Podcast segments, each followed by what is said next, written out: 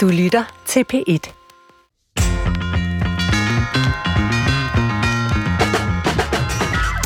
Her ved årsskiftet er der kommet en række nye måder at være syg på. Der er i hvert fald kommet nye diagnoser i det diagnosesystem, som WHO står bag og som vi også anvender i Danmark. Det hedder ICD og er nu i sin 11. udgave med nye diagnoser som Gaming Disorder og Prolonged Grief Disorder, som altså er en diagnose for sygelig sorg. Men hvad skal vi egentlig med nye diagnoser? Hvem hjælper de? Kan det være udtryk for sygeliggørelse, når der til stadighed skabes flere og flere diagnoser for stadig flere områder af vores liv? Det såkaldte diagnosesamfund griber om sig år efter år, men måske har vi bare glemt, at livet indimellem er hårdt og ubehageligt, og at det ikke i sig selv er en sygdom at have det svært. Det skal vi tale om i dagens udgave af Brinkmanns Brix. Velkommen til. Også velkommen til dig, Christoffer, tilrettelægger. Vi har jo før talt om enkelte og forskellige lidelser og diagnoser, som depression og personlighedsforstyrrelse, kan jeg huske. Men i dag, der skal vi i høj grad se problematikken i et fugleperspektiv. Ja, og du får lov til at ride en kæphest i dag, Svend. Nå. Dine elskede og hadede diagnoser. Så jeg bliver nødt til at spørge dig, hvorfor er du som psykolog skeptisk over for noget så dejligt almindeligt, som det at få en diagnose, når du har lidelse i dit liv? Så kan du få den rette hjælp, hvis du ved, hvad det er, du fejler. Det kan man vel ikke synes, der er noget underligt eller ikke godt ved.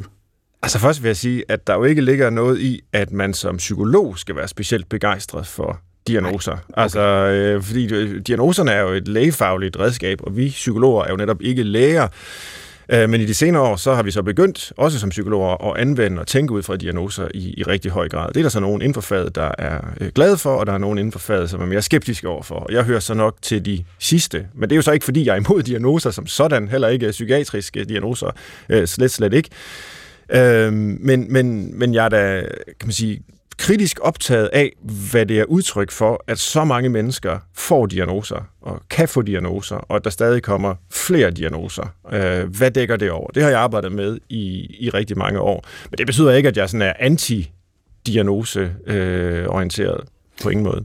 Men hvad er du så? Jamen, jeg tror, jeg vil beskrive det som en person, der forsker i diagnosekulturen eller diagnosesamfundet. Og det er jo sådan set bare en neutral beskrivelse for, at vi, eller en neutral betegnelse for, at vi prøver at blive kloge på, hvilke funktioner diagnoser har, på godt og ondt. Fordi selvfølgelig har de gode funktioner. Det er jo klart, det hjælper en masse mennesker at få benævnt en problematik, der gør, at de kan komme videre i systemet, få noget hjælp, og i mange tilfælde jo få det bedre. Men man kan sammenligne det lidt med medicin, som både har virkninger og bivirkninger. Mm. Så har diagnoser også både virkninger og bivirkninger. Og nogle af de bivirkninger har jeg jo så også været interesseret i, hvor det måske kan opbygge en eller anden form for sygdomsidentitet. Måske er nogle af diagnoserne decideret sygeliggørende. Hvordan det? Jamen, hver gang det her diagnosesystem bliver revideret, der er så flere forskellige, og i dag så er det så WHO's ICD-system, vi taler om, fordi det lige er, som sagt, udkommet den her nye version, så bliver det lettere og lettere at få en række diagnoser. Så ikke nok med, at der kommer nye diagnoser til, som anvendes som stadig flere områder af vores liv, så slækkes kriterierne også typisk for en række af diagnoserne, så flere simpelthen kan få dem. Det kan man sige, det er selvfølgelig godt, hvis vi kan hjælpe flere, men det er jo ikke så godt, hvis man for eksempel tidligt i sit liv får et stempel, det kan være svært at komme af med. Nu er man så en, hvad ved jeg, ADHD'er, eller hvad man nu har af diagnose. Men er det ikke for let at give diagnoserne skylden? Er det ikke alt muligt andet, der ligger bagved, som bruger dem, som misbruger dem? Ja, altså både og. Man kan sige, vi kan jo diskutere de enkelte diagnoser kritisk, og spørge, om nogle af dem er uhensigtsmæssige. Altså om det simpelthen er for nemt at få dem. Om det er legitimt at tale om, at man er syg, blot fordi man har X, Y og Z symptomer inden for en afgrænset tidsperiode. Det synes jeg er en rimelig diskussion, og det er der jo flere af mine kolleger, som har skrevet virkelig gode og oplysende bøger om. Og igen, det er jo ikke det samme som, at diagnoserne som sådan er illegitime. Det er bare et spørgsmål om, at nogle af dem måske er uhensigtsmæssigt formuleret. Men ellers har du jo ret. Altså, så kan man jo ikke som sådan være imod diagnoserne, eller skyde skylden på dem.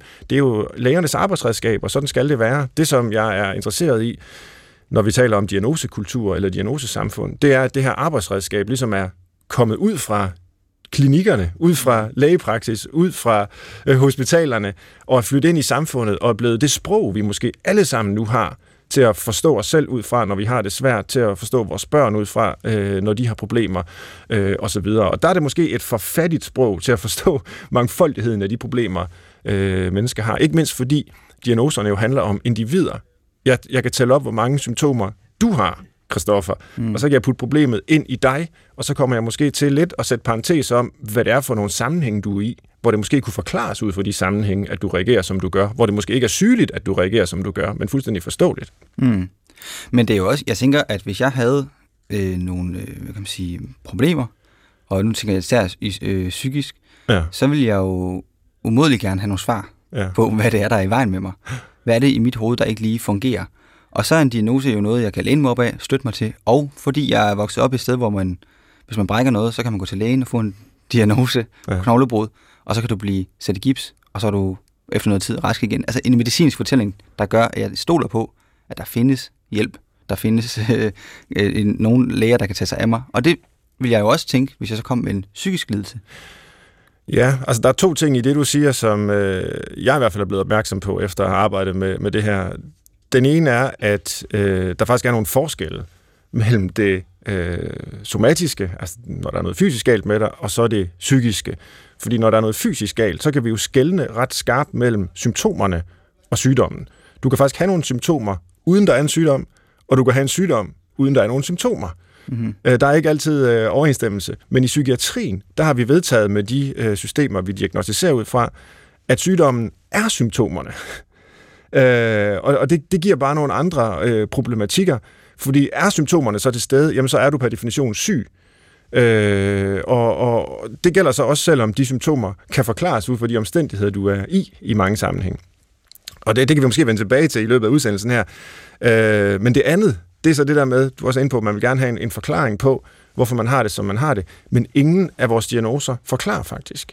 De beskriver bare, de navngiver et problem, du har. Nogle gange har jeg sammenlignet det med kan man sige, trangen til at få en forklaring på, at man er ugift. Så kommer en og siger, jamen det er jo fordi, du er ungkarl. Nu har jeg en forklaring. Det er fordi, jeg er ungkarl, at jeg er ugift. Men det er jo ikke nogen forklaring. Det er jo bare en betegnelse for tilstanden at være ugift.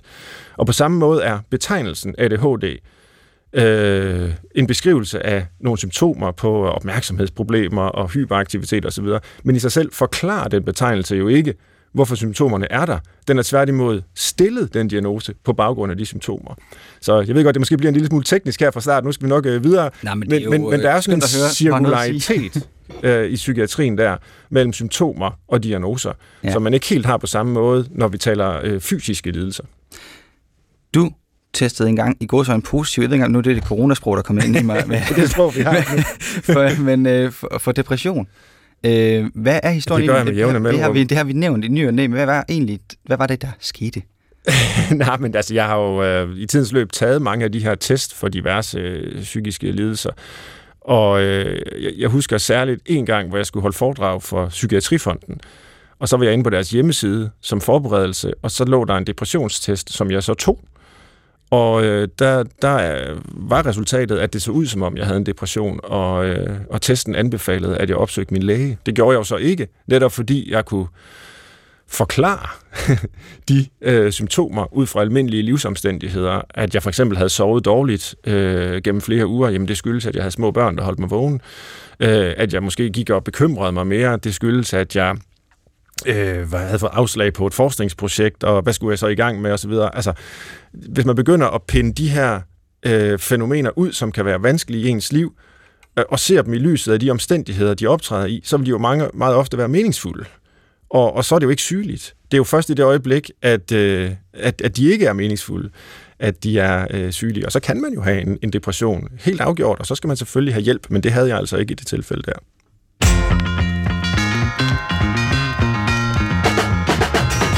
Velkommen til Brinkmanns Brix på P1. Nu hvor et nyt år er begyndt, så er der grund til at tjekke, hvilke diagnoser, der nu er blevet officielle hos WHO, altså Verdens Sundhedsorganisation, for hele diagnosesystemet er faktisk blevet revideret nu, hvor blandt andet sorg er kommet på listen, og netop det er et fænomen, jeg har forsket i gennem flere år. Men det er ikke bare det, vi skal tale om. Vi skal tale om meget andet med hensyn til hele det her felt af diagnoser. Og der har jeg to gæster med til at hjælpe mig. Den ene er Lotte Hvas. Velkommen til, Lotte. Tak skal du have. Du er speciallæge i almen medicin, tidligere medlem af Etisk Råd og mangeårig forsker inden for det her felt med særlig viden om blandt andet kvinders overgangsalder og sygeliggørelse og meget andet. Så det er godt at have dig med. Og vores anden gæst er Jesper Vaczy Kragh. Velkommen til dig også, Jesper. Tak. Du er seniorforsker ved Center for Humanistisk Sundhedsforskning på Københavns Universitet, og du har en Ph.D. i medicinhistorie, og så er du også forfatter til flere spændende bøger. Så det er kompetent hold, vi har af gæster her i dag. Og ja, vi skal måske lige have på plads, Lotte og Jesper, sådan, hvem I er og hvad I går og laver, udover hvad jeg har sagt her. Og først så vil jeg høre, om I kan beskrive jer selv i sådan lidt generelle diagnostiske vendinger, og det er I ikke forberedt på, så nu sidder jeg og bliver nervøs, kan jeg se. Men jeg har så forberedt en lille beskrivelse af mig selv som inspiration, så kan I så tænke over, hvordan I vil gøre det bagefter. Nu præsenterer jeg lige mig selv. Svend Brinkmann er kendetegnet ved en sygelig optagethed af at sidde foran en computer og bedrive en aktivitet, han kalder forskning. Svend Brinkmann kan beskrives ved kernesymptomerne læsning, skrivning og en grænseløs interesse for andre menneskers liv og oplevelser. En række ledsagssymptomer knytter sig til Svend Brinkmann, herunder søvnforstyrrelser, bekymringer og pessimisme. Tilstanden Svend Brinkmann har indtil videre varet i 46 år og må opfattes som uhelbredelig. Behandlingen er derfor udsigtsløs, selvom der ses lovende takter ved psykoedukation og inddragelse af omgivelserne med henblik på psykosocial støtte. Ja, tak til min familie for at støtte mig i den lidelse, jeg har. Ja, nu er det med et glimt i øjet, og det er alvorlige ting, vi skal tale om, men jeg håber, at vi kan tilgives og lægge lidt frisk fra land. Lotte, kan du beskrive dig selv på en tilsvarende måde? Det var en nyser, hård nyser her at starte med. Jeg tror ikke, jeg vil beskrive mig i de her psykologiske, psykiatriske termer. Jeg kommer fra en verden, hvor vi er meget optaget af kramfaktorer, så jeg skal jo fortælle, at jeg ikke ryger, og jeg har et BMI på 27, hvilket Sundhedsstyrelsen synes er alt for meget. Men når man kigger i bøgerne, så ser det ud til, at kvinder, som er over 65 år, de faktisk har den bedste overlevelse, hvis de har en BMI mellem 25 og 28. Så jeg har ikke tænkt mig at gøre det helt store ved det. Sover lidt dårligt, fordi jeg ligger og tænker på, hvad diagnoser nu gør godt for, eller noget andet. Men ellers rimelig velfungerende, tror jeg. Ja, det var flot, og måske skal vi tilføje kramfaktorerne. Det er jo kost, rygning, alkohol og motion. Ja, ja. Som ikke direkte er sådan diagnostiske, men som er en del af sådan en medicinsk måde at tænke hele verden på. Livsstilen fylder meget. Nu har du haft lidt tid på, til at forberede dig, Jesper. Ja, ja, men som sagt, jeg er historiker, og det... Og så har jeg interesseret mig for det her med psykiatriens historie i mange år. Så det har måske ført mig lidt i nogle særlige retninger, blandt andet også, altså, når jeg skulle arbejde med det, så har jeg skulle tit ud på de gamle hospitaler, så jeg sidder i mange kældre, sådan helt isoleret, så jeg har måske udviklet nogle sådan lidt asociale tendenser der ved at sidde alene og grave mig ned i de der historier, som er ret fantastiske. Så det er måske obsessiv arkivar-syndrom eller sådan noget. Og så er jeg måske også en af dem, der har mødt flere psykiater i sådan en ikke-terapeutisk sammenhæng, fordi jeg også har lavet mange interview med folk, som har arbejdet i psykiatrien, og heller ikke kun psykiater, det er måske også vigtigt, også ergoterapeuter og fysioterapeuter og psykologer og socialrådgiver og alle de andre mennesker, som også faktisk er i psykiatrien. Så det skal vi også huske, synes jeg egentlig, at psykiatrien er mere end bare lægerne. Det er også mange andre faggrupper. Ja, bestemt. Og nu er der jo faktisk ingen af os, der er psykiatere, så vi taler jo i høj grad om en faggruppe eller et lægefagligt speciale i dag. Men der er selvfølgelig andre end psykiaterne, der anvender diagnoser. Og hvad er egentlig en diagnose? Nu har du det historiske blik, Jesper, men hvad er diagnoser i dag? Ja, altså, der er jo mange ting, kan man sige. Altså, som du også nævnte, så drejer det sig om nogle symptomer, som skal beskrive en eller anden form for lidelse, typisk. Og man kan sige, at altså, det er jo også forskellige typer. Altså, diagnoser er jo meget bredt, så det kan jo både omfatte noget, som ændrer personligheden fuldstændig, men det kan jo også dreje sig om nogle helt andre ting, som som misbrug for eksempel, eller sådan afhængighed. Og der er vi jo ude i noget andet, som ligger tættere på normalen, end man kan sige det, der ligger over i den anden ende, som psykoserne for eksempel. Ja. Altså det er et meget bredt felt, eller spænd af lidelsesfulde tilstande, der er i de her diagnosesystemer. Men Lotte, hvad skal der til for, at noget går fra at være en lidelse, eller lidelsesfuldt, sådan oplevet ubehageligt, og til at det kan diagnostiseres? Ja, se, det er jo et meget spændende spørgsmål. Jeg tænker, at det her handler til en vis grad, hvilken dør går vi ind af, når vi beder om noget hjælp. Du fortalte selv noget om, når du blev tjekket for depression. Går du så tilbage til lægen, eller går du til nogen andre? Går du til din familie eller til nogle venner? Hvis man går ind i lægens venteværelse og banker på lægens dør, så skal man være klar over, at det, man føler som kropslige signaler, der sker noget i kroppen, noget ubehag, noget man ikke kan lide, noget, der er anderledes, det bliver meget hurtigt til symptomer. Det behøver ikke at være symptomer, men symptomer er faktisk allerede der et lægefagligt udtryk, som ligesom siger, at jamen okay, vi har gået ned ad den her dør, så går vi ned til næste skridt, at når vi har en række symptomer, så har vi nok en diagnose. Og når vi har en diagnose, så er næste skridt, at så er der også en behandling på en eller anden måde. Så det leder meget let til, at når man går ind hos lægen, så ender det er simpelthen det, vi er gode til. Vi er gode til at udrede, behandle, stille diagnoserne, og så kommer man ned ad den vej. Og i stedet for at kritisere altid diagnoserne, så skulle vi måske fremhæve, at noget af det, i virkeligheden, vi mangler der måske det eksistentielle sprog. Det er blevet nedvurderet. Altså, vi har ikke rigtig noget at gøre med inden for så hele sundhedsvæsen. Vi snakker ikke om eksistens, om krise, men vi snakker om det i de her lægefaglige termer. Måske skulle vi komme ind på sådan et citat, jeg godt kan lide det her med "To a man with a hammer, everything looks like a nail." Altså for den, der er vant til at arbejde med hammeren, så ligner alting små søm. Og det er simpelthen det, vi bruger, så vi skal måske til at kigge på nogle nye værktøjer, eller kigge på andre døre og gå ind af. For den danske befolkning er det de færreste, der går ind og præstens dør. Men måske var det også en mulighed. Ja. Men måske skulle vi også bare gå ind af vennernes, psykologens, nogle andre måder for ikke at få diagnosen. Men når alt det er sagt, så hvis man går ind af lægens dør, og man får en medicinsk diagnose, så føles det for de fleste meget rart. Ja. Altså, så får man en forklaring. Man er ligesom en del af den medicinske historie og den medicinske fortælling, som siger, at det her kan du bare faktisk blive rask af. Vi har noget at hjælpe dig med. Vi kan give dig anerkendelse. Vi kan give dig respekt for det, du faktisk laver.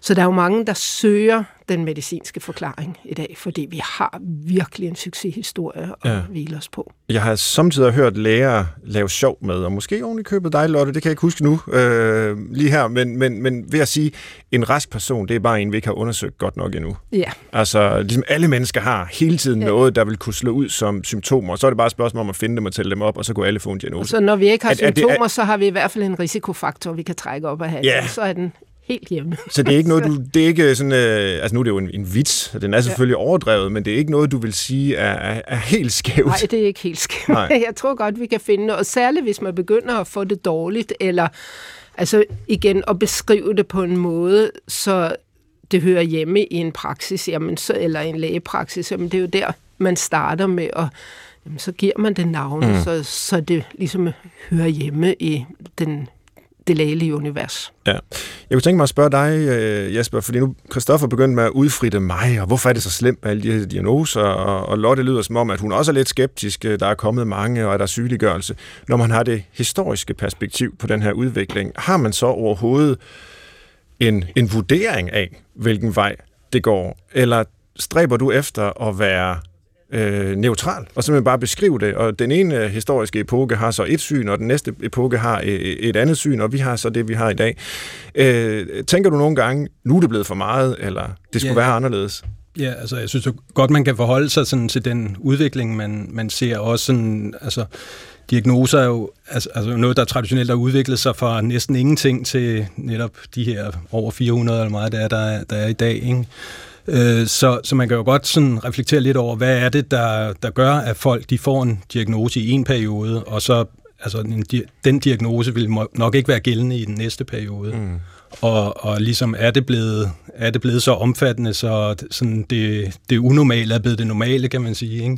Ikke? Så altså, man ser jo mange ting egentlig som... Altså, diagnoser afspejler jo også en samfundsudvikling, og nogle af de ting, som du også nævner, netop sådan noget gaming disorder, det er jo sådan, altså det er jo noget, som man ikke ville have haft for bare 30 år siden, eller sådan noget lignende. Så der sker jo nogle ting der, som man jo godt kan diskutere, altså er det nu en lidelse af en eller anden art, eller er det bare en eller anden meget heftig fritidsinteresse, som måske har taget lidt overhånd, men som man får noget glæde ud af alligevel. Ikke? Så alle de der ting er jo i spil. Så diagnoser er jo også noget, man løbende skal diskutere. Det er jo ikke sådan nogle størrelser, som er uforanderlige. Altså, hvis man ser på det nye system, så kommer der jo også, de gamle diagnoser kan jo også komme tilbage igen, så man får noget, som man havde forladt, det får man ind igen, og så kan man få de der nye ting. Ikke? Så der sker jo hele tiden et eller andet på det område. Der. Hvis jeg må bede dig om en helt urimelig opgave, altså sådan her og nu, og prøve at ridse den historiske udvikling op for os, og måske med særlig henblik på, hvordan vi har anvendt diagnoser i Danmark. Ja. Hvad kan du så sige med udgangspunkt? Jo, altså man kan sige, at diagnoserne kommer med hospitalpsykiatrien, som kommer i begyndelsen af 1800-tallet i Danmark. Altså det første hospital, egentlig psykiatrisk hospital, kommer i 1816, St. Hans ved Roskilde, og så får man sådan løbende hospitaler, især fra midten af 1800-tallet. Og når man får hospitalerne, så får man også diagnoserne, og dem importerer man jo så fra fransk psykiatri, hvor man har 4 diagnoser, som man bruger. Og det er altså mani, melankoli, demens og idiotisme. Det er sådan, ligesom så har man nogle tillæg på dem, forvirring og sløvsind, som altså man også bruger lidt. Men det er faktisk de 4 diagnoser, som man bruger hele vejen op til begyndelsen af 1900-tallet. Og man holder næsten 100 år med den her. Det gør der faktisk. Ja. Altså, det er jo ret fantastisk egentlig, ikke, når man tænker på... men det skal også siges, at man var heller ikke tilfredse med det der diagnosesystem, altså i psykiatrien, fordi man var jo godt klar over, at der var nogle patienter, der var maniske det ene øjeblik, og så kunne de være melankolske det næste, og hvad skulle det så? Det kunne ændre fra dag til dag. Hvad giver man? Hvilken diagnose giver man dem så? Og sådan noget. Mm. Men man brugte det der system faktisk sådan... langt op, så diagnoserne spillede måske ikke så stor en rolle, kan man sige, i den der tidlige psykiatri, fordi det handlede mere om, at man skulle have patienterne ind, og så skulle man også gruppere dem efter, om de var rolige og urolige, og kvinder og mænd for sig, og man lå også efter stand og sådan noget, så der var jo mange andre parametre, der var ligesom var inde over. Kan man se noget om samfundsforandringerne, som enten ledsager eller ligger bag, at diagnoseopfattelsen så udvikler sig? Ja, altså, man kan sige, der kommer jo også, altså, der er jo også mange ting, der kommer til psykiatrien udefra, ikke?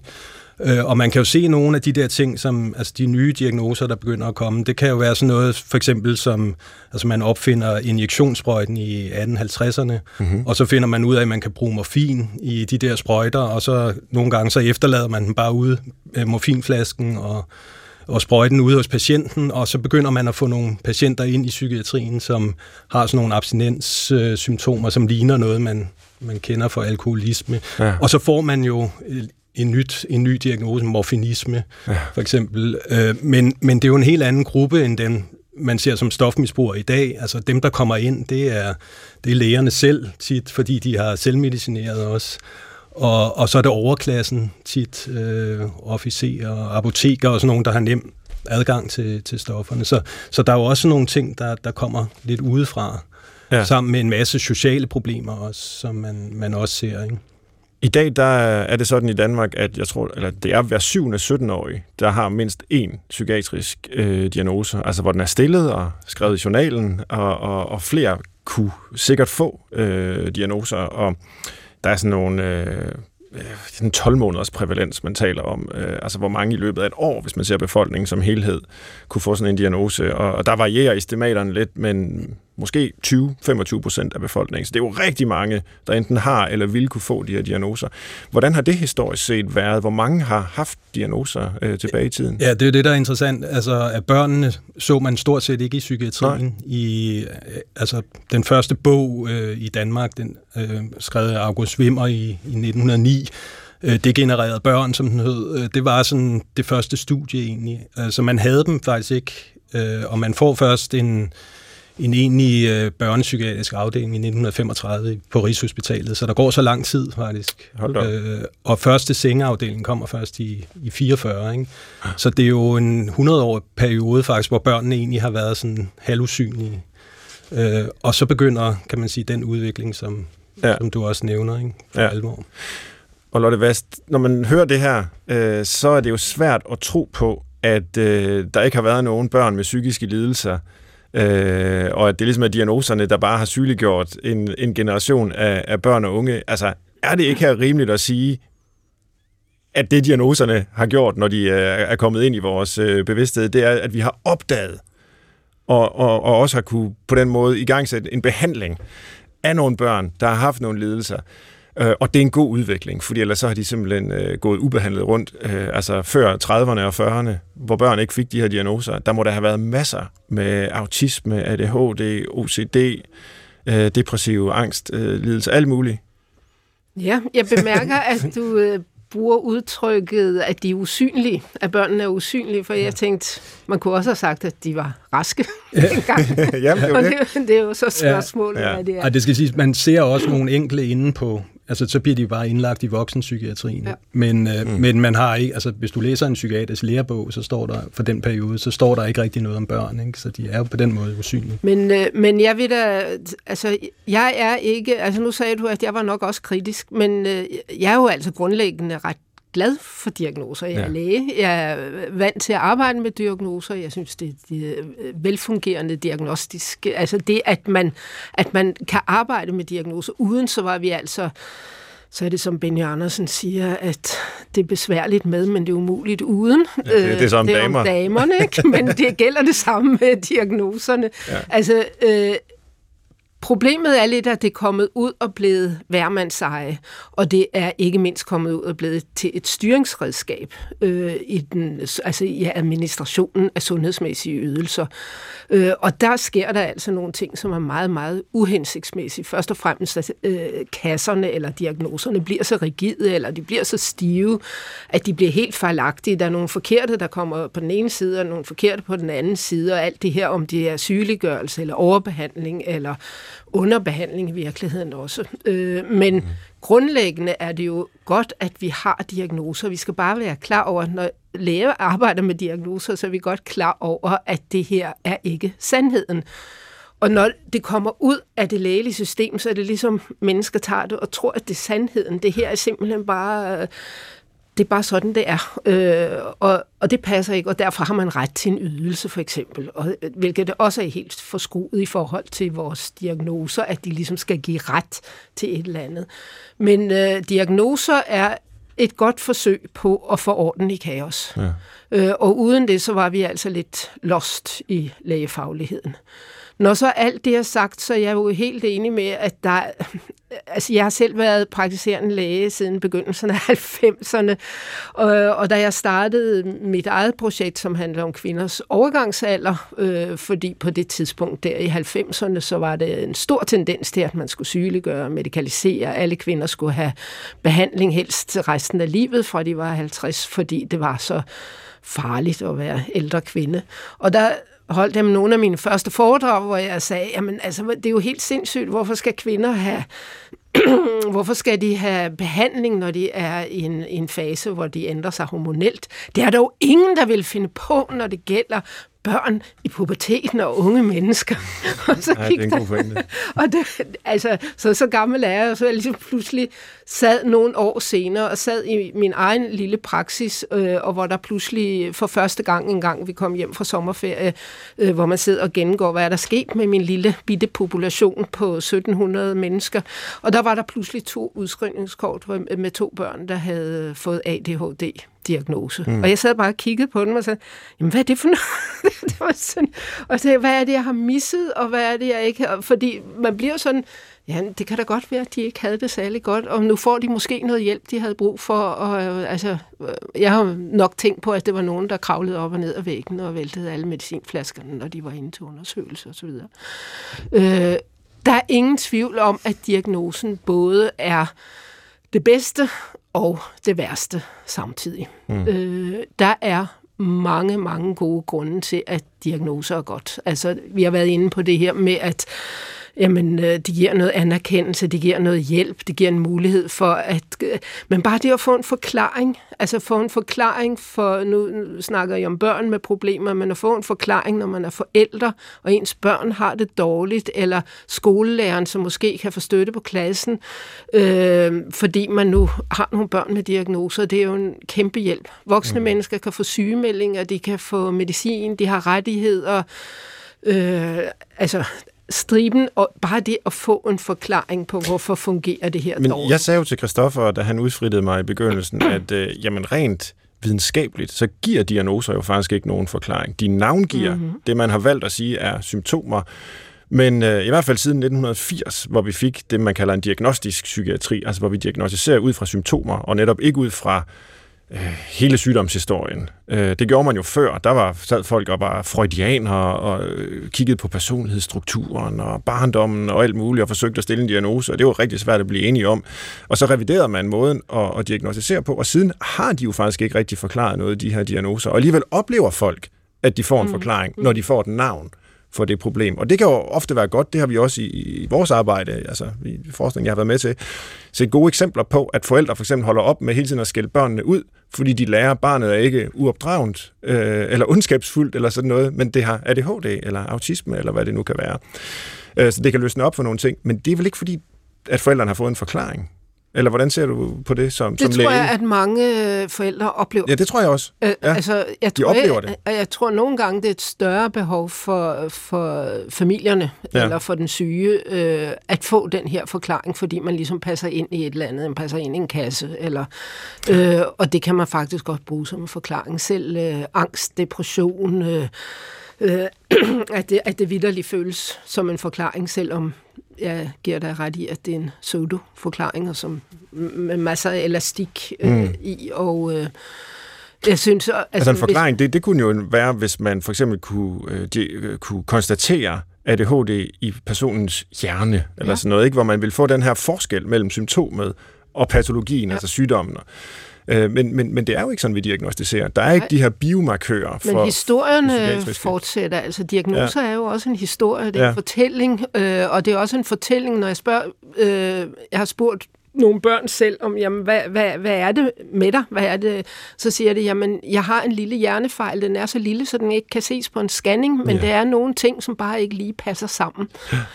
Og så tænker jeg, det er godt nok en stærk historie, og den er også stærk, fordi kan man... komme af med sådan en historie igen, fordi man bliver ved med at have en lille hjernefejl, som ikke kan ses på en scanning, så kan man jo heller ikke tage den væk igen. Der er nogen, der, nu vi er ved for eksempel ADHD-diagnosen, Jesper Vaczy Kragh, så er der nogen, der siger, at det er udtryk for sådan en medikalisering af maskulinitet, har jeg set nogle britiske forskere kalde det. Er det noget, man har diskuteret op igennem historien? Det her med, at diagnoser kan være... stigmatiserende. Altså, de ligesom kan stemple en eller anden adfærd, som nogen finder problematisk, uønskværdigt, som syg, for at vi dermed ligesom kan kontrollere de folk her. Jo, altså den diskussion har man jo faktisk haft fra begyndelsen. Altså, også fordi, at psykiatrien var jo altså har traditionelt været noget for sig, så det var, altså hvis man ser de gamle hospitaler, så ligger de jo uden for byerne, og det var nogle fuldstændig lukkede verdener, så der kom jo også en masse fordomme om, hvad det vil sige at være indlagt på sådan nogle steder, og der var også det her med, at folk, når de kom ind, så kom de som regel ikke ud igen i gamle dage. Så der var mange, altså allerede i begyndelsen, så havde man psykiater, som lavede sådan en slags afstigmatiseringskampagne for ligesom at åbne op og også lade offentligheden komme ind og se, hvordan ser der ud på sådan et hospital. Fordi der var alle de der fordomme omkring. Så man kan sige, hvis vi snakker om diagnoser, så handler det jo også meget om det tabu, der har været historisk set med, altså når man får en diagnose, så er du også begrænset som menneske på alle mulige måder. Så det gælder om, at måske også det med at snakke om diagnoser på en anden måde, også som noget, som måske ikke kun er begrænsende, men også som indholder, som du er inde på altså man kan godt udvikle sig ud over din diagnose måske, siger du, hvad du er begrænset til. Ja. Ja, det har jeg da også indimellem overvejet, altså om den her skepsis, jeg har over for sygeliggørelsen, som vi jo så måske kan kalde det, altså om hvad bunder den egentlig i? Altså hvorfor kan man ikke bare ligesom give los og sige, jamen folk har jo altid haft brug for at beskrive sig selv og deres liv og deres problemer. Tidligere har man anvendt, religiøse fortællinger, eksistentielt sprog, som du var inde på, Lotte, poetiske, alle mulige sprog har vi haft for det, og nu er det så det psykiatriske og det diagnostiske, vi har, og hvad så? Altså, hvad så, hvis vi alle sammen er psykisk syge og er på en eller anden måde på en akse og har nogle symptomer og nogle diagnoser?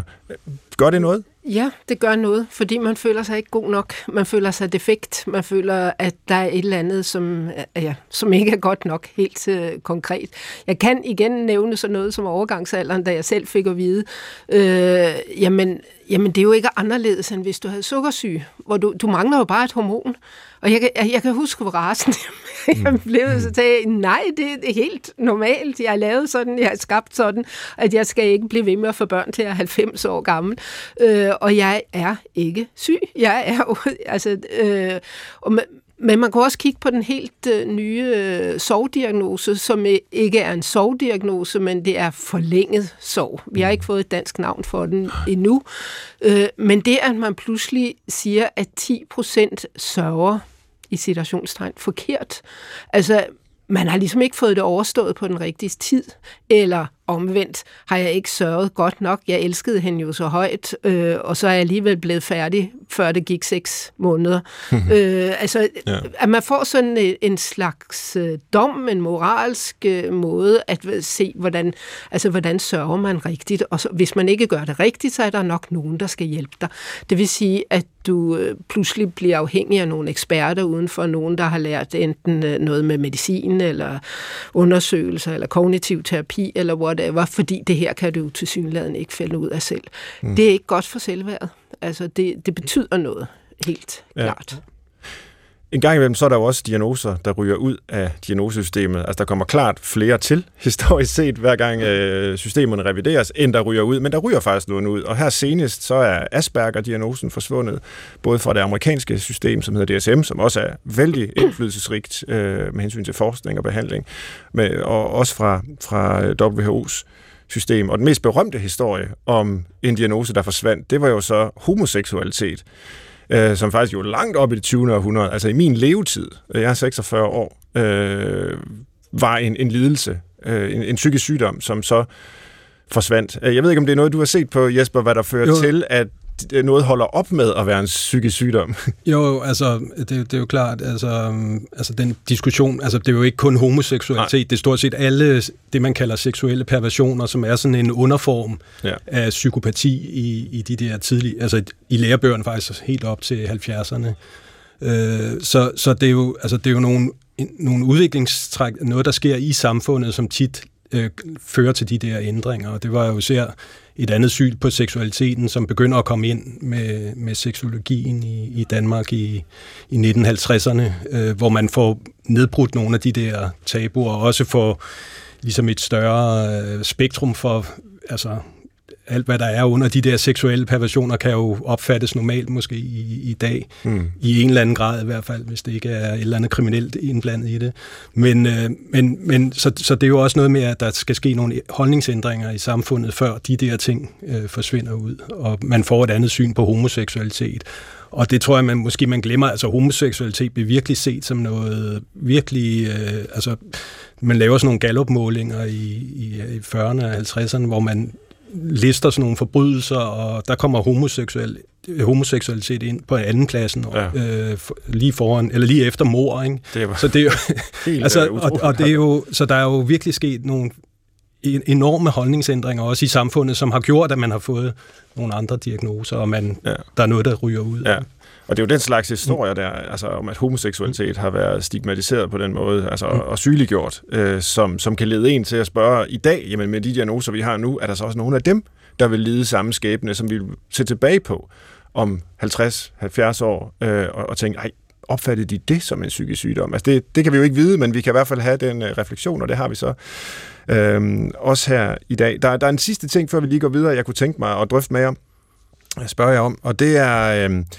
de sådan senere års udvikling, fordi da jeg begyndte at blive interesseret i diagnosernes påvirkning af menneskers liv og vores samfund for efterhånden 15 år siden, der troede jeg egentlig lidt, at vi havde sådan en psykiatri, hvis man havde set Gøge-reden med Jack Nicholson, ikke? Og der var antipsykiatrien og galebevægelsen, havde vi hørt om på studiet og sådan noget, som ville befri folk fra deres diagnoser. Og så da jeg begyndte at gå ind i området, så fandt jeg ud af, jamen der er faktisk ikke ret mange folk, der ønsker at blive befriet fra deres diagnoser. Det ser nærmere ud til, at i de senere år, jamen der ønsker folk at holde fast i og få deres diagnoser, og dem, der er kritiske, jamen det er sådan nogle privilegerede, nogen som mig, der sidder på et universitet, og, eller måske, ja, nogen som jeg, hvad ved jeg. Men det er som om, der er sket et eller andet der, fra at man associerede det at få en diagnose med noget helt forfærdeligt, og man kunne se de her psykiatriske hospitaler, og ja, som sagt, den her film ikke med Jack Nicholson og det hvide snit, og det ene og det andet, til at det i dag i høj grad bliver set som noget, ikke ligefrem atroværdigt, men i hvert fald noget, som mange mennesker ønsker. Kan I genkende den udvikling? Ja. Helt klart. Det har været underligt for mig som læge, og pludselig havne i, at folk ikke ønskede at blive raske. Ja. Folk, de ønskede at beholde deres diagnose, selvom den kunne holde resten af livet. Og nogle gange altså sådan virkelig vrede over for systemet, når nogen havde taget diagnosen fra dem. Hvorfor er det sådan, tror du? Jamen det tror jeg er igen, fordi...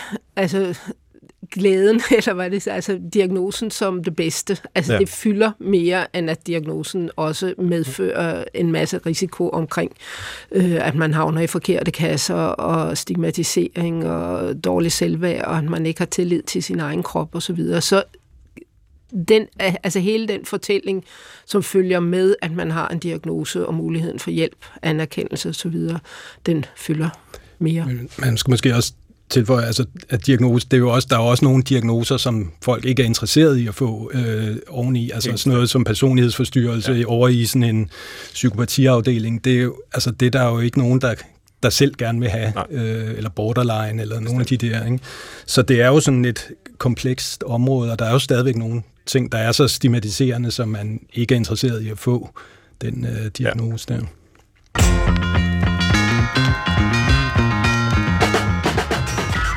Du lytter til Brinkmanns Brix på hele Danmarks P1. Og med mig i studiet sidder Lotte Hvas, speciallæge i almen medicin, og Jesper Vaczy Kragh, som er seniorforsker ved Center for Humanistisk Sundhedsforskning på Københavns Universitet. Og tilrettelægger Christoffer Heide Højer, som sædvanligt har du lyttet med, og kommer her noget over halvvejs i programmet med dine sædvanlige skarpe spørgsmål, håber jeg. Ja, velforberedt er jeg. Det er godt, du er velkommen. Jamen, jeg hører så ofte, nu når jeg forbereder det her program og taler med ofte psykologer, at man skal kigge på hele mennesket, og ikke diagnosen. Men så er der jo det, der hedder systemet, som ligesom sørger for, at alle, næsten alle i hvert fald, har mulighed for at komme ind og få den her hjælp. Men et system har også, må nærmest ikke lave fejl jo. Så derfor bliver det måske nogle gange nemmere at kigge på diagnosen end mennesket, eller man har måske ikke tid til at kigge på mennesket. Det er nemmere at forholde sig til en diagnose og de behandlingsmuligheder, der er der. Er det sådan, det er? Altså, er det et system, der også, kan man sige, ødelægger det lidt for os? Fordi jeg tror, hvis man spørger hver enkelt psykolog, hver enkelt psykiater, hver enkelt læge, så vil de sige, jeg forstår godt det her menneskes udfordringer, jeg forstår godt x og x og x, men jeg har også bare nødt til at gardere mig, jeg er også nødt til at sørge for, at jeg kan sende den her sag videre til den næste, jeg er også nødt til at sørge for, at forældrene, når de kommer hjem, eller personen selv kan finde ud af at forholde sig til det her, og der er diagnosen hjælpsom. Altså er det systemet, eller er det diagnoserne, der er problemet? Lotte, jeg kigger lidt Okay. Du kigger på mig. Ja. Både og. Jeg synes, at det er i hvert fald en forkert konstruktion, at vi har hængt så meget op på selve diagnosen, at man har en diagnose eller ej, som værende det, der skal give ret til hjælp. Det er ikke sådan, der har været tænkt. Altså, at man skal have sørget på den rigtige måde, eller sørget på en forkert måde, skal give mulighed for hjælp. Og sådan er det heldigvis heller ikke. Altså, der findes masser af hjælpemuligheder, eller bør findes, og det skal ikke hænges op på det. Man bør kigge meget, synes jeg, igen på det hele menneske og mennesket bag diagnosen. Og det tror jeg faktisk, at rigtig, rigtig mange behandlere, læger, psykologer, whatever, at de kigger på hele mennesket. Men der sidder helt klart nogle mennesker udefra og kigger på vores system, og som nok laver nogle, hvis jeg skal sige det lidt frækt, nogle skrivebordsløsninger, som siger, at jamen, det her skal vi have styr på, vi skal kunne bruge så mange penge, og vi skal vide, at det er de rigtige, der får hjælpen, og det skal ikke bare være en eller anden, der stikker fingrene i vejret og siger, at det er nok lille Anders skal have, og lille Peter skal ikke have, eller et eller andet. Men det er jo desværre en manglende tillid til den faglighed, der findes rundt omkring systemet. Og den er helt klart blevet undermineret og blevet lidt erstattet af sådan noget som diagnoser, ark, det her. Og vi ser det for eksempel i alle de her pakkeforløb, man skal have i psykiatrien også, som er overtaget fra det kropslige, altså fra hele hjerte- og kræftpakke, så skal vi også have kræft eller psykiatri pakker, og mennesker er altså ikke pakker. Det fungerer rigtig, rigtig dårligt, synes jeg, fordi der er vi nødt til at skubbe dem ind, for at de skal kunne komme ind i forløbet og komme ind i den anden og komme hurtigt igennem, så skal de altså hakke en hæl og klippe en tog. Har man nogensinde kunne se hele mennesket, Jesper? Som du? Ja, altså, har man nogensinde haft den evne/mulighed i behandlingssystemet? Ja, i hvert fald muligheder har man nok haft. Spørgsmålet, om man har gjort det sådan i konsekvent, men altså, man kan sige, det der er problemet, som du også er inde på, er jo tit det her med tid i dag, ikke? Altså, man får, altså psykiater, jeg snakker med, de siger jo det der, men de har simpelthen ikke tid til at lære det hele menneske at kende, fordi de skal, du har en pakke, og der er nogle tidsforløb på, hvor lang tid det må vare. Og der kan man sige, at i gamle dage, der kunne man jo have patienterne indlagt, man kunne godt have et forløb på 50 år eller sådan noget. Det var ikke ualmindeligt faktisk, at man var indlagt i over 10 år i psykiatrien i gamle dage, altså i 50'erne faktisk, 60'erne. Så der kunne man jo godt, altså det er jo det, som mange af de lidt ældre psykiater, de siger, de kendte jo deres patienter i gamle dage, det gør de ikke i dag, og de kommer med nogle andre problematikker også, når de får dem ind på afdelingerne, og så skal det gå hurtigt, ikke? Så mange har jo det der ønske om at se mennesket, ikke? Og også, at det er mere, altså en behandling er mere end bare den der lægelige behandling, det er også noget med, at der er nogle socialrådgivere, der skal med ind, og der er nogle psykologer, der også skal ind, og altså, der er flere, men det ligger langt for det. Altså, det er sjældent, du møder en meget tilfreds psykiater ude i praksis, ikke? Fordi at det, de får ind, passer ikke til de muligheder, der er. Ikke? Jeg vil jo våge at sige, at vi stadigvæk har en lille smule tilbage i almen praksis, der hvor det fungerer, fordi vi også har mulighed for at standse hele diagnosejakten, før den overhovedet er begyndt, fordi vi kan snakke om sorg, eller kedærdighed, eller noget andet, og sende folk tilbage igen, før de overhovedet får et stempel af nogen som helst slags. Vi har nogle ting, som hedder relation, kontinuitet, men også her mangel på tid og mangel på anerkendelse, hvis vi laver de her ting, fordi det gælder også om at... Ja, så der kan man sige, der er måske sådan noget som forebyggelse også, som er begyndt at komme ind igen, ikke? Altså, man snakker om, at man skal prøve at nå det, før vi kommer til det her med, at der skal uddeles diagnoser. Det kan jo måske være en måde, at man måske kommer lidt mere ud over det der diagnosefokus, som der er, ikke? At man at man tænker, okay, hvad kan vi gøre for at stoppe det, før det kommer ind på afdelingen. Men det bliver meget skjult, fordi det er jo noget, der foregår mellem læge og patient. Ja. Så kommer der hele det her individualisering, som Svend startede med at snakke om også, men at vi holder det her, og vi skulle jeg til at sige, siger ikke noget til nogen, men det kan måske løses bedre nogle andre steder, eller har du tænkt på at gøre sådan og sådan og så videre. Men det bliver ikke så synligt, og så kommer der et meget stort krav, har vi jo også mærket i almen praksis om, at jamen, vi skal vise, at vi gør det. Vi skal vise, at vi har samtalebehandling. Vi skal vise, at det har effekt, når vi har det, og så videre. Og så bliver det faktisk lidt ødelagt, meget af det, vi arbejder med. Men der må være et kæmpe dilemma for en praktiserende læge, Lotte, som sidder der og får en patient ind, og måske især, hvis det er et barn eller et ungt menneske, og man kan se, det her det er ikke rigtig godt, det her er et menneske, der på en eller anden måde lider og har nogle problemer. Vi risikerer, hvis vi ikke gør noget, at problemet forværres. Vi ved meget i dag om tidlig opsporing, tidlig indsats, som har været sådan et mantra. På engelsk kalder de det også screen and intervene, altså ligesom kaste et net ud over befolkningen og finde det så tidligt som muligt, så kan vi handle. Og det har den bedste konsekvens på længere sigt.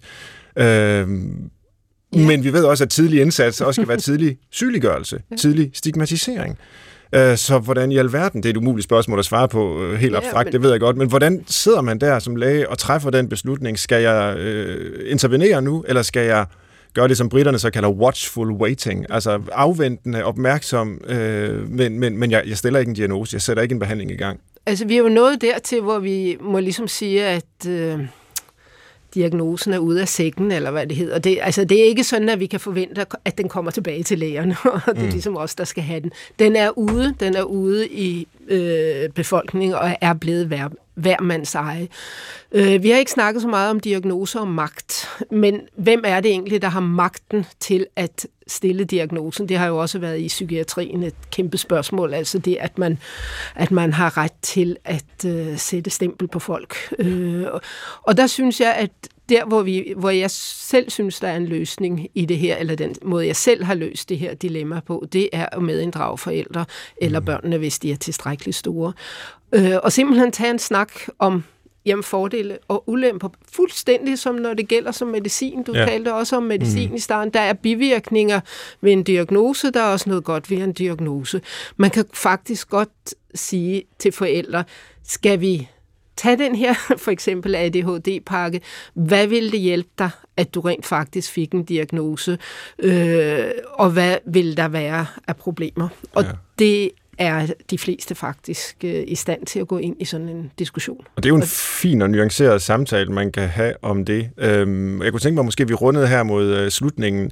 Fremtidsperspektiver, hvis vi om ikke kan tænke det hele forfra med hensyn til psykiatri, diagnoser og behandling, så er der jo måske ændre på noget, der bør ændres på, og så bevare det, der bør bevares. Men er der noget fra historien, Jesper, du tænker på, som vi kan lære af, og som vi måske har glemt, hvis vi skal tænke frem? Hvis man skal kigge på det i det der nutidsperspektiv, så vil jeg måske nok sige, at det, der er sket, er jo også, altså jeg havde sådan et projekt på et tidspunkt med udsatte grupper, også som, hvor vi interviewede folk, der havde været i åndssvage for børneforsorg, alle mulige, og dem fra psykiatrien.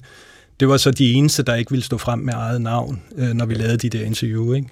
Og det var ret konsekvent, selvom der også er sådan et stigma knyttet til de andre ting, at have været på børnehjem og sådan noget. Ikke? Men der kan man se i hvert fald, at der er sket noget i de senere, det er måske i virkeligheden 5-6 år, at det her det begyndte at ændre sig lidt, og der er jo også nogen, der stiller sig frem nu, altså verdens mest kendte teenager, ikke? Som holder taler i FN og mødes med præsidenter og alt muligt. Har en Asperger, eller det hedder det jo så ikke mere.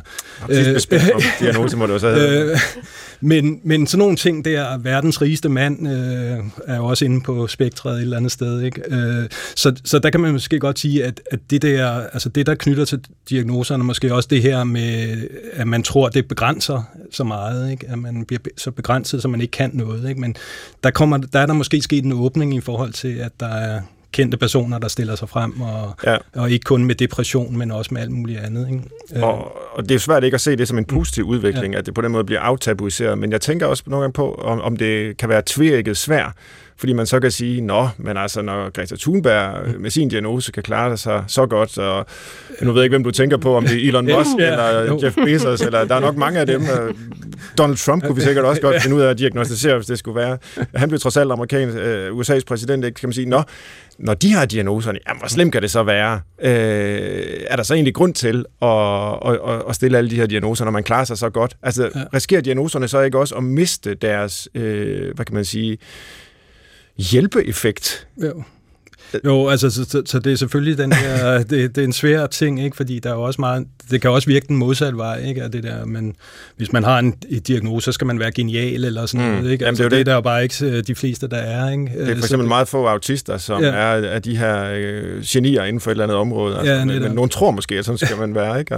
Ja. Jo, så der er jo mange ting ved det, men altså, men det er måske det vigtige er jo også det, at folk med diagnoser er forskellige mennesker, altså, og der er nogen, der har meget store evner for et eller andet, og der er nogen, der måske ikke har det, ikke? Men de er jo mennesker ligesom alle mulige andre, så det skal vi måske have mere frem, ikke? At man ikke er sin diagnose, man er noget andet også. Ja. Hvordan tror du, fremtiden bliver, Lotte Hvas?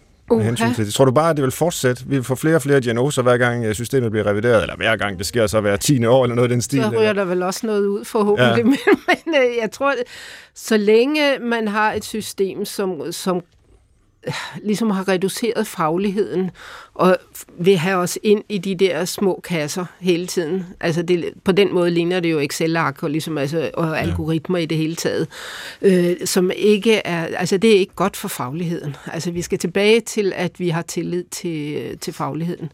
Og det stiller selvfølgelig også krav til de mennesker, som udfører den. Altså at man, vi skal finde ud af en måde, hvor vi tør blive kigget over skulderen for at se, hvad vi laver, uden at udlevere hele patienthistorier og så videre. Men fordi vi kan ikke bare gå rundt og sige, at jeg er læge, jeg ved, hvad der er det rigtige, og så videre. Altså, der kan man med rette sige, at der er nogen, altså dem, der betaler for gildet, de skal have lov til at have en fornemmelse af, at vi gør det altså på en ordentlig måde. Ja. Og det er jo noget, man skal altså rent etisk arbejde med. Altså professionsetikken, hvordan sørger vi for, at vi behandler folk på den bedste måde, også uden at putte dem ind i en kasse. Kan I her til sidst give input til vores afsluttende liste? 3 gode råd til at få så mange diagnoser som muligt, eller ønske sig så mange som muligt. Det skal være lidt kort, vi er tæt på afslutningen. Det er også okay at sige, jamen det har vi ikke input til. Det er ikke, fordi det springer ud af jer. Nej, det vil jeg heller ikke sige. Nej, der er måske ikke så mange fordele. Man kan sige, hvis jeg må give et bud, så kunne det være, at man faktisk i nogle vanskelige livssituationer får adgang til nogle fællesskaber, kan få adgang til nogle fællesskaber af andre, som har det ligesom en. Det har jeg i hvert fald observeret i ADHD-sammenhæng, hvor unge voksne har fået sådan en diagnose og pludselig har set sig som del af nogle andre, der er ligesom en selv. Og det kan være ganske terapeutisk. Det var, hvad vi nåede i dag. Du har lyttet til Brinkmanns Brix på P1 om diagnoserne i vores liv. Og gæsterne var Lotte Hvas, speciallæge i almen medicin, og Jesper Vaczy Kragh, som er seniorforsker ved Center for Humanistisk Sundhedsforskning, Københavns Universitet. Tilrettelægger var Christoffer Heide Højer, og jeg var værten, hedder Svend Brinkmann. Skriv endelig til os på brinkmannsbrix@dr.dk. Vi sender igen om en uge. Jeg håber, vi høres ved. Tak for i dag. Gå på opdagelse i alle DR's podcast og radioprogrammer. I appen DR Lyd.